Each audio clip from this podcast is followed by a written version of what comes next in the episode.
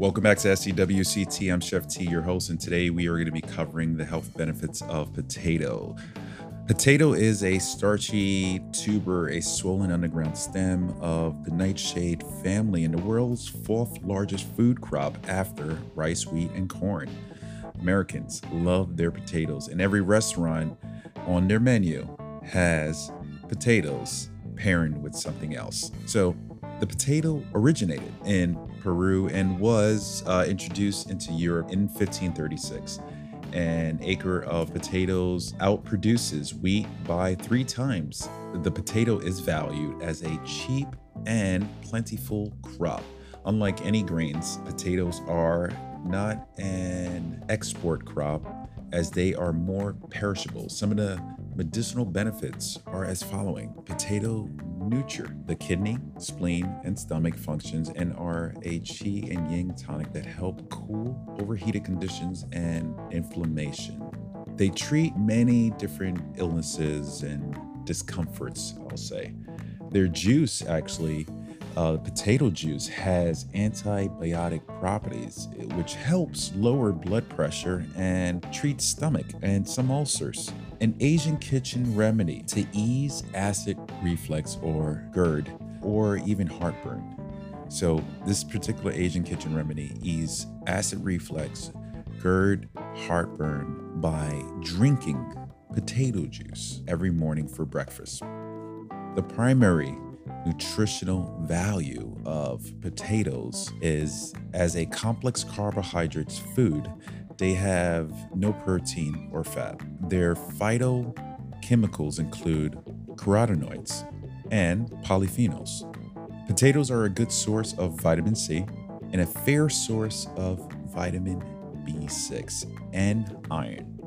So, the typical ways of using potatoes are so many different ways, right? Almost every potato preparation from mashed potatoes to potato salads to hash browns works well with the skin intact or you can take the skin off. It really is your preference in terms of what you like. If you want more of a rustic look, you can keep the skin on, but there are nutritional values that you can access from keeping that skin on. The skin provides important nutrients and fiber from 10 to 50% of the potato's potassium may be lost during actual boiling of the potato, whereas steaming, baking, and frying do not significantly reduce potassium levels in potatoes.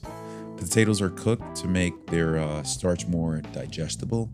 They may be uh, prepared whole, chopped, or shredded.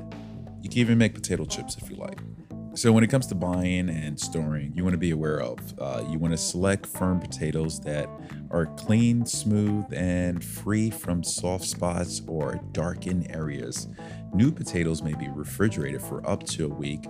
Mature potatoes are best stored in a dry, ventilated, dark area between 41 to 48 degrees.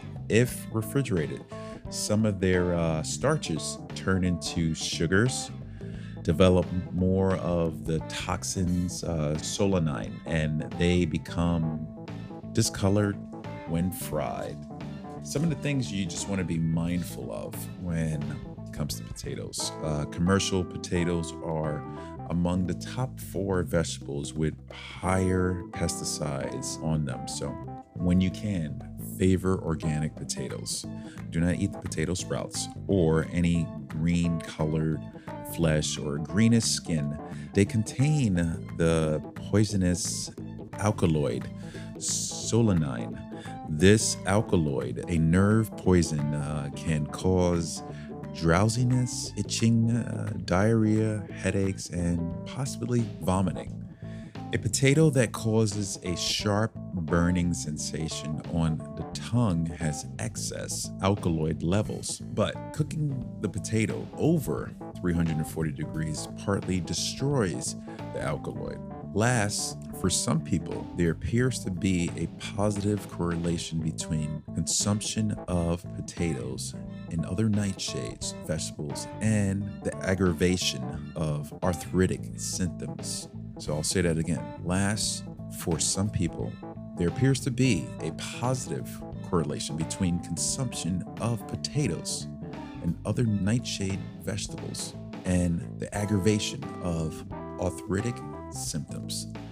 And that's your potato health talk for today. Happy Sunday, guys. Hope you guys are doing well out there, staying safe, staying healthy, doing what you do best to live a healthy lifestyle. I'm Chef T. Once again, thanks for joining me right here on SCWCT. I will catch you on the next one. Peace.